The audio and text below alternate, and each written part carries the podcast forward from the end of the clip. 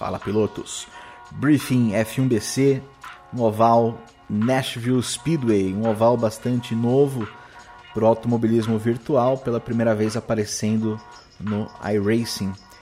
Apesar de ter uma milha zero ponto três, é um oval com inclinações menores do que nos ovais de uma milha e meia, e isso torna ela mais desafiadora.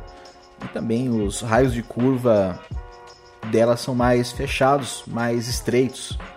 Então a dificuldade em disputas é semelhante nas duas curvas, e é difícil para o piloto que está na inside se manter na inside, principalmente depois ali das primeiras voltas, né, com o desgaste dos pneus dianteiros.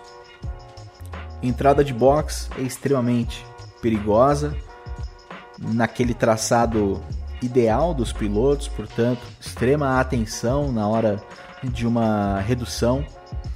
É, tem que tirar o pé ali totalmente para conseguir efetuar essa entrada nos boxes. Muita atenção, trabalho no acelerador e freio para manter a estabilidade do carro nessa entrada. E claro, buscar se atentar com os demais carros que estão na pista para evitar qualquer incidente, buscar sempre priorizar a segurança nesse procedimento de pit stop. É, falta, falta aderência também na, na linha externa, e a inclinação ela dá a impressão de que você vai conseguir fazer a curva, mas aquele concreto engana e faz ir no muro, né? O carro sai mais de frente mesmo. Então é possível que tenha ali um, um índice maior de pilotos é indo no limite, muito próximo ao muro, e tendo que tirar realmente bastante o pé. Então isso exige muita atenção dos demais pilotos, claro, para tentar evitar qualquer toque, e principalmente tentar evitar se colocar nessa situação de ter que fazer uma tirada extrema de pé, ou até mesmo tocar nos freios, porque você sabe, isso é imprevisível para o piloto que está atrás, é muito difícil evitar um toque e evitar um incidente com um piloto que reduz demais a velocidade ali para não ter uma, uma escapada.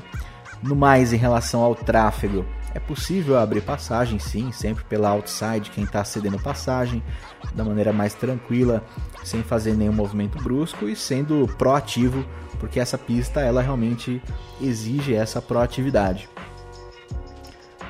E em relação às largadas, não esquecer que onde você tem uma inclinação menor, é às vezes mais complicado você acelerar para uma largada ou para uma relargada.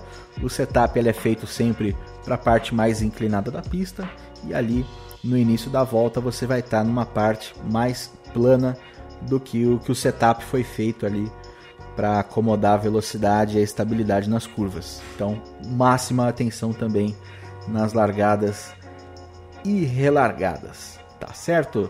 Espero que vocês tenham uma ótima corrida e a gente se vê na pista.